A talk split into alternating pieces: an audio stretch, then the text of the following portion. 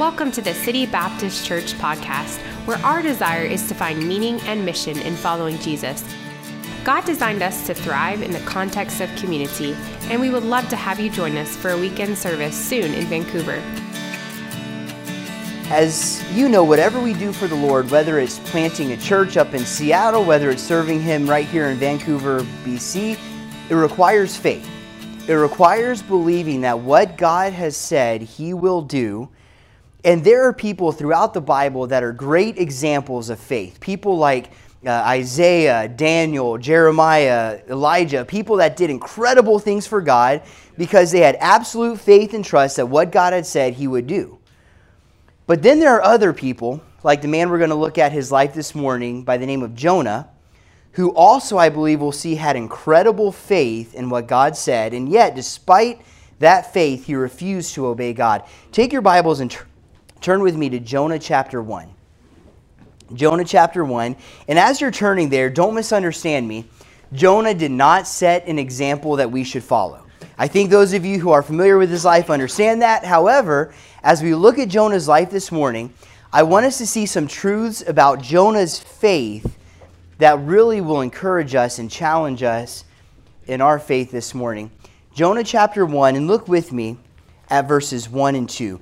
The Bible says, Now the word of the Lord came unto Jonah, the son of Amittai, saying, Arise, go to Nineveh, that great city, and cry against it, for their wickedness is come up before me. Let's all bow our head, close our eyes, and ask for God's help in the message this morning. Dear Heavenly Father, I thank you for this day. Lord, I thank you so much for City Baptist Church and the incredible gospel light that they are here up in Vancouver. Lord, I thank you for the privilege that you've given me to take my family down just a couple hours down the road to Seattle to do really the same thing that this church is doing. Lord, I pray that you'll help us. And Lord, I thank you so much for this church, for Pastor Connor, and just their uh, example, their testimony, their encouragement along the way in doing that. Lord, I pray that you'll help us now in the message this morning to learn some truths from your word that you would have for us. In Jesus' name, amen. First, this morning, let's look at Jonah's responsibility. Jonah was a prophet, and as a prophet, Jonah was responsible really to just open his mouth and whatever message God gave him, he was supposed to relay that to whoever God told him to. And Jonah had, before we read the story of in the book of Jonah, he had obeyed God.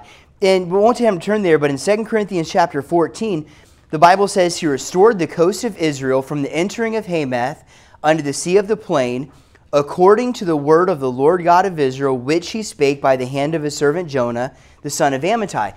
So Jonah had obeyed God before. But in Jonah 1, God gives Jonah a unique responsibility, and Jonah's response was a little bit different. We read verses 1 and 2, but let's look at Jonah's response here in verse 3. The Bible says, But Jonah rose up to flee unto Tarshish from the presence of the Lord and went down to Joppa, and he found a ship going to Tarshish. So he paid the fare thereof and went down into it to go with him unto Tarshish from the presence of the Lord. Jonah is sitting here, and he's God tells him, I want you to get up, go to Nineveh, that wicked city, cry against it. We'll see in a little bit that God had told Jonah that within 40 days, Nineveh was going to be overthrown, wiped off the map, completely destroyed. And God said, Jonah, I want you to go tell them and warn them that this is going to happen. And Jonah says, No. God said, I want you to get up and go to Nineveh. Instead, Jonah gets on a ship in Joppa, heading the complete opposite direction to a town called Tarshish. He says, You know what? There's no way in the world I'm going to obey what God told me to do. And a lot of times we can be kind of hard on Jonah for that. But aren't we all kind of disobedient at times? I have a two year old son, and if you get a chance to meet Austin, he is, in my completely subjective, biased opinion, the best little kid on this planet. But if you spend about five minutes with him, you will realize that he is a little sinner. I mean, you tell him to do something and he disobeys, he throws a fit. I mean, he, he's a sinner, and we all are. We all disobey God. We all do things that we're not supposed to do. And that's what Jonah's doing here. God gives him a command, he goes the complete opposite direction. But beyond what, if you were to look in the Bible, especially in um, the books of Second Kings and Second Chronicles, you'll see why Jonah might have been a little bit apprehensive to obey what God told him to do. Nineveh was a wicked city. Not only were they a wicked city, but they were sworn enemies of Jonah's people of Israel. The Bible tells stories about a man named Sennacherib who came from uh, Nineveh, the capital of the Assyrian Empire. He surrounded the city of Jerusalem and horrible, horrible things taking place. And God really had to do a miracle at the last minute to spare Judah from falling to Sennacherib. Later, the same nation of Assyria would come down to the northern 10 tribes of Israel and did carry them away into captivity. So you can tell just Jonah being an Israelite, these were his enemies. And then history goes on to tell us that they were just a horrible, wicked, sadistic, cruel people. And so Jonah, you can understand, might have been a little bit scared to obey God. Well, see, that's not, it wasn't because he was scared. That's not why he chose to disobey. But look with me next at Jonah's reckoning in verse 4. The Bible says, But the Lord sent out a great wind into the sea, and there was a mighty tempest in the sea, so that the ship was like to be broken. Jonah gets on a boat. He's sailing from Joppa to Tarshish, and suddenly a storm comes up. And the storm was pretty bad. The mariners, people that their livelihood was here on the ship, were scared out of their minds. They started taking everything on the ship, throwing it overboard, trying to lighten the ship so that they don't sink and drown in the Mediterranean Sea. And still they realize there's nothing we can do to save our ship, to save our lives. Finally, as a last ditch effort, they bring everybody on board the ship. Jonah was sleeping at the time, but they brought him up. And they basically make a circle, they cast lots or take a gamble to see who's responsible. And typically, I would think that wouldn't work. It's not a good idea. But God allows a lot to fall on Jonah. And the men of the ship look at Jonah and they say, Jonah, is this your fault? Are you the one who's responsible for us being stuck in this storm? And Jonah's honest with him. He says, Yes, guys, it is my fault. Now, the Bible doesn't say this, so I want to be careful, but I think Jonah could have said something like, Yes, guys, it's my fault. So, if you turn the ship around, take me back to Joppa, drop me off so I can go to Nineveh like I told me to in the first place, then you'll be just fine. But those of you who know the story, is that what Jonah says? No. Jonah says, Yes, guys, it's my fault we're in this storm. So if you want to survive, you're going to take me, you're going to throw me overboard, let me drown in the Mediterranean Sea, and then you'll be just fine. Now, these men on the ship were heathens. They were not Christians or Jews or anything like that. And yet they actually argued with Jonah at first. They didn't want to throw him overboard, but finally realizing it's either he goes overboard or we all drown, they take him, they throw him overboard. And you probably are familiar with what happens next. Verse 17, the Bible says, Now the Lord had prepared a great fish to swallow up Jonah, and Jonah was in the belly of the fish three days and three nights. So as Jonah goes overboard, a big fish swallows him. He's in the belly of the fish three days and three nights, and there, Jonah finally realizes, you know what? There is no escaping what God told me to do. We're going to see, we'll look next at Jonah's revival, and it's not a true revival in his life. It's more like just an act of desperation. He realizes, you know what? I tried to sail away to, to, to Tarshish. That didn't work. I tried to drown myself essentially in the Mediterranean Sea. That didn't work. So I might as well just buckle up and do what God told me to do. Look down at chapter 2 and verse 1. The Bible says, Then Jonah prayed unto the Lord his God out of the fish's belly and said, I cried by reason of mine affliction unto the Lord, and he heard me. Out of the belly of hell cried I, and thou heardest my voice. Skip down to verse 10. God's response here is, And the Lord spake unto the fish, and it vomited. I love that imagery that it paints there. It vomited out Jonah upon the dry land chapter 3, verse 1 And the word of the Lord came unto Jonah the second time, saying, Arise, go to Nineveh, that great city, and preach unto it the preaching that I bid thee. So Jonah arose. This time he obeys. He goes to Nineveh, preaches against the city, says, Guys, in 40 days, you're going to be overthrown. And then something incredible happens. Remember, Nineveh was a wicked, godless city. They persecuted God's people, they worshiped idols, but for some reason, look at how they respond in verse 5 the Bible says, So the people of Nineveh believed God. Now, I have no idea why they would have listened to this prophet and just immediately believe what he said. Possibly someone saw this big fish swim up to the shore, throw up a guy alive onto the seashore, and as he's you know scraping that vomit off, he's saying, "Man, I got to go to Nineveh." And they beat him there and said, "Hey, some guy just got thrown up by a fish onto the shore. Whatever he says, you better listen to him because it's for real. I don't know why. The Bible doesn't say why, but for whatever reason, the people of Nineveh believe, hear Jonah's message, and they immediately believe it. Let's keep reading verse 5. It says, They proclaimed a fast, put on sackcloth from the greatest of them even to the least of them. For word came unto the king of Nineveh, and he arose from his throne and laid his robe from him. Skip down to verse 9. The king of Nineveh is speaking. He says, Who can tell if God will turn and repent and turn away from his fierce anger that we perish not? The entire city, from the king himself down to the common person, plead for God's mercy. They realize, you know what, we are wrong. We are sinful. We are worshiping false idols. So we're going to plead to the one true God. And look how God responds in verse 10. The Bible says, And God saw their works, that they turned from their evil way, and God repented of the evil that he said that he would do unto them, and he did it not. As I read that, that is an incredible miracle that happens. And if, if you were sort of putting yourself in Jonah's shoes, how do you think Jonah would have responded to that? He goes to probably, possibly the wickedest, most, most wicked city in the world in his day, preaches to the city, and every single person there hears his message, plead for God's mercy, and God spares the entire city destruction as a result. I mean, that would be incredible, right? Um, now, the Bible says in the last verse of this book that there were at least 120,000 people in the city. The way that it words it, there could have been a lot more, but we know there were at least 120,000 people there. I try to picture now. I, I know we're in Vancouver, and I know that y'all are big Canucks fans. I, I assume many of you are. I'm not big into hockey, I'll admit. I'm one of those crazy Americans down south, and that's just not my thing, but I love football. And I've, I'm from South Carolina. I'm a big, die-hard South Carolina Gamecocks fan. We lost yesterday to Appalachian State, which is a really bad loss, but we won a few weeks ago against Georgia, so we're okay.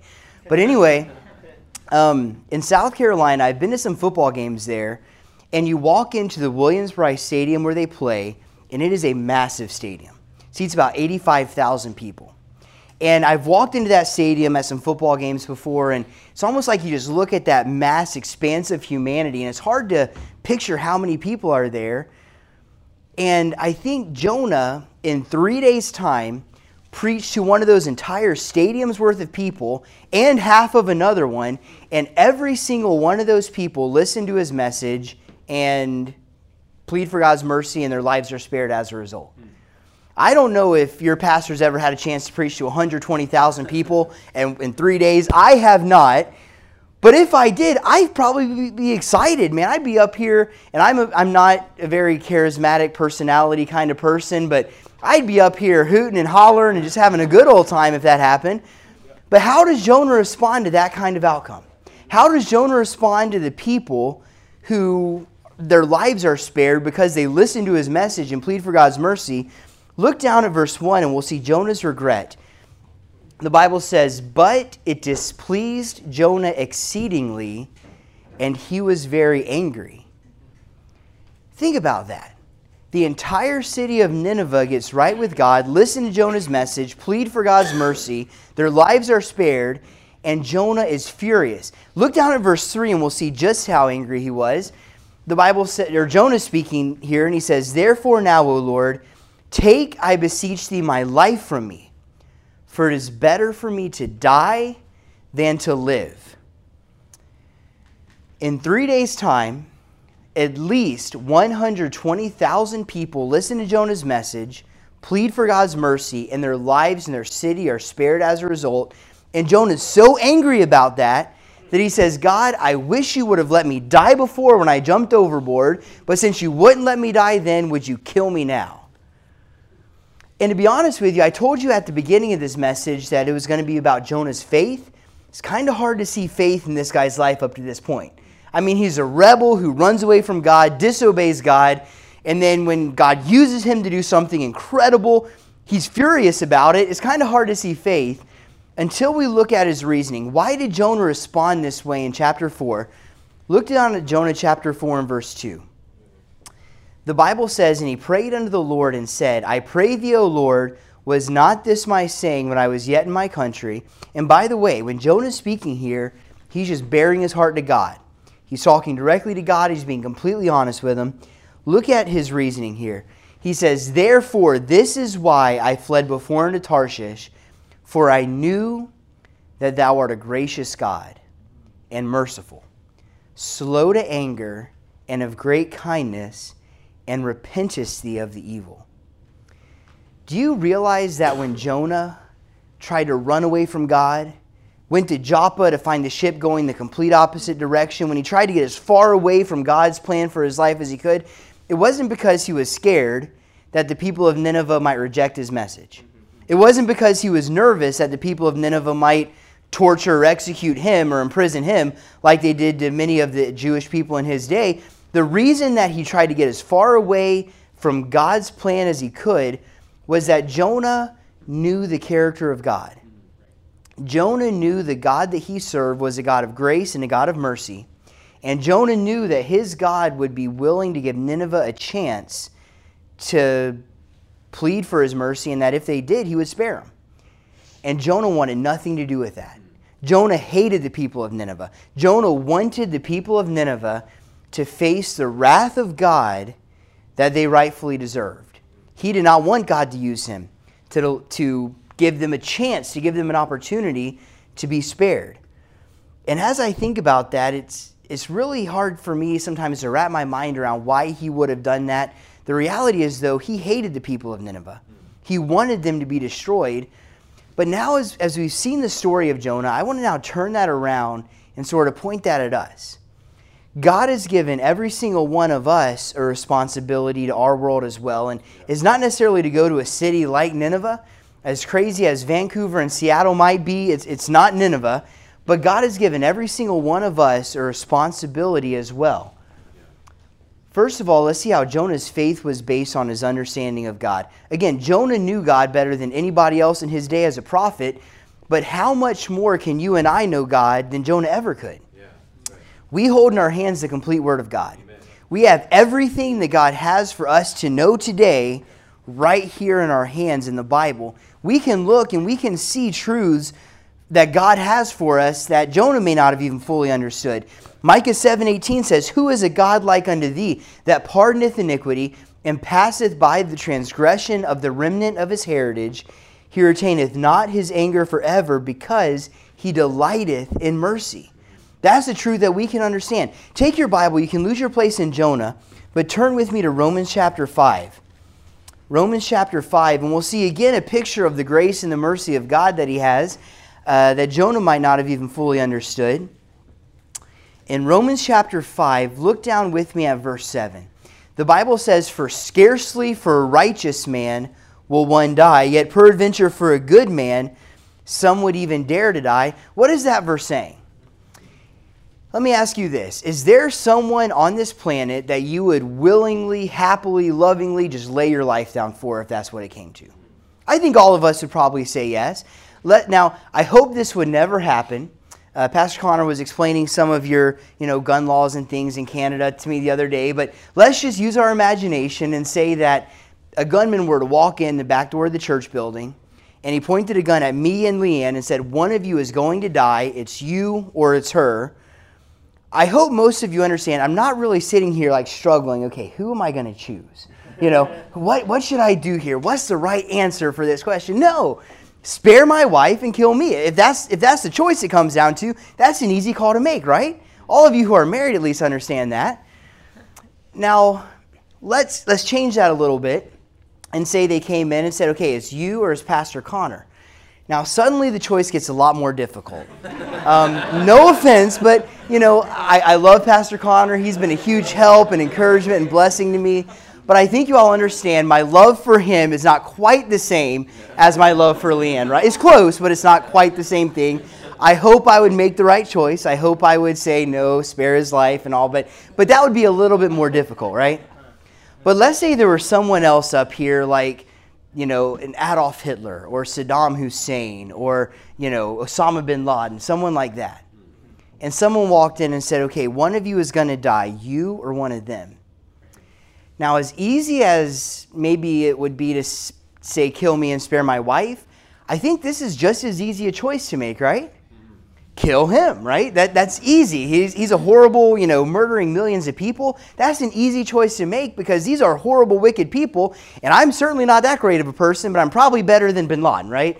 I think you all understand that. But what this verse is saying, look down at verse 8. The Bible says, But God commendeth, He showed, He demonstrated His love toward us in that while we were yet sinners, Christ died for us. As much as I would like to say I'm a lot better person than Adolf Hitler, there's a whole lot greater gap between me and Jesus Christ. Right. Jesus is holy God. He's never sinned, never done one thing wrong. He's eternal God, and yet He loved me so much that He came down to this earth 2,000 years ago, lived a perfect sinless life, because the reality is I'm a sinner.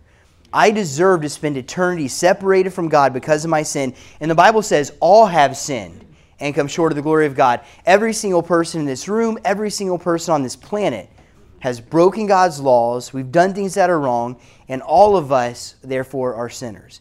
The Bible goes on to say that the wages of our sin, the penalty, the punishment, what we deserve for our sin is death. Death, there meaning eternal separation from God. That's what every single one of us deserves because of our sin.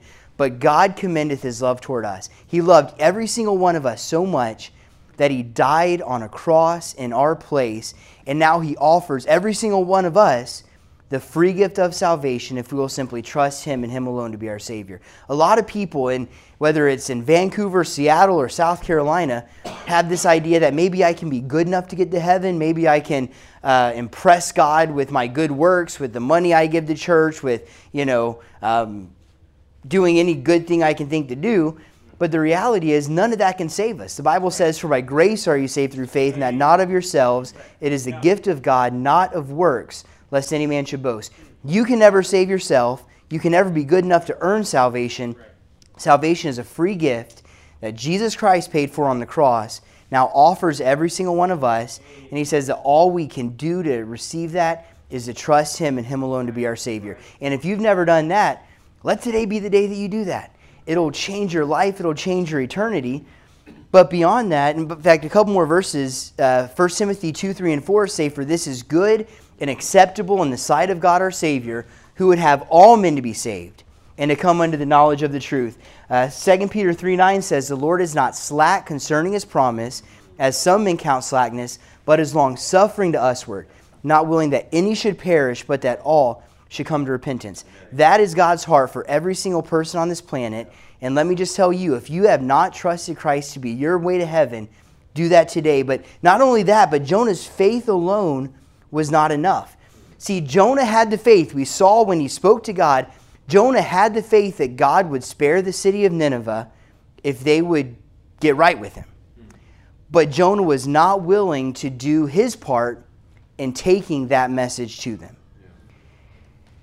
There's a verse in the Bible that a lot of people may take out of context or misinterpret it, so I'll try to be careful with it, but James 2:17 says, "Even so faith, if it hath not works, is dead being alone. That verse has nothing to do with how we're getting to heaven.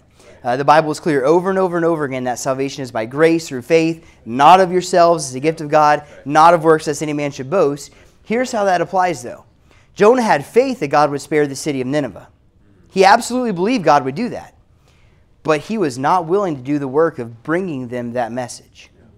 He did not want them to hear that message and yet, beyond that, Jonah's refusal to go to Nineveh despite his faith reveals a lot about his heart. Jonah knew that if Nineveh would get right with God, God would spare them. You and I can know that we live in a lost and dying world. You live in a city of Vancouver with hundreds of thousands of people who have never one time in their lives heard the message of the gospel. And yet, most of you in here this morning, I, I assume, have trusted Christ as your Savior you know the message of the gospel, and yet we have been given a great commission by Jesus Christ to go and tell every person that we can.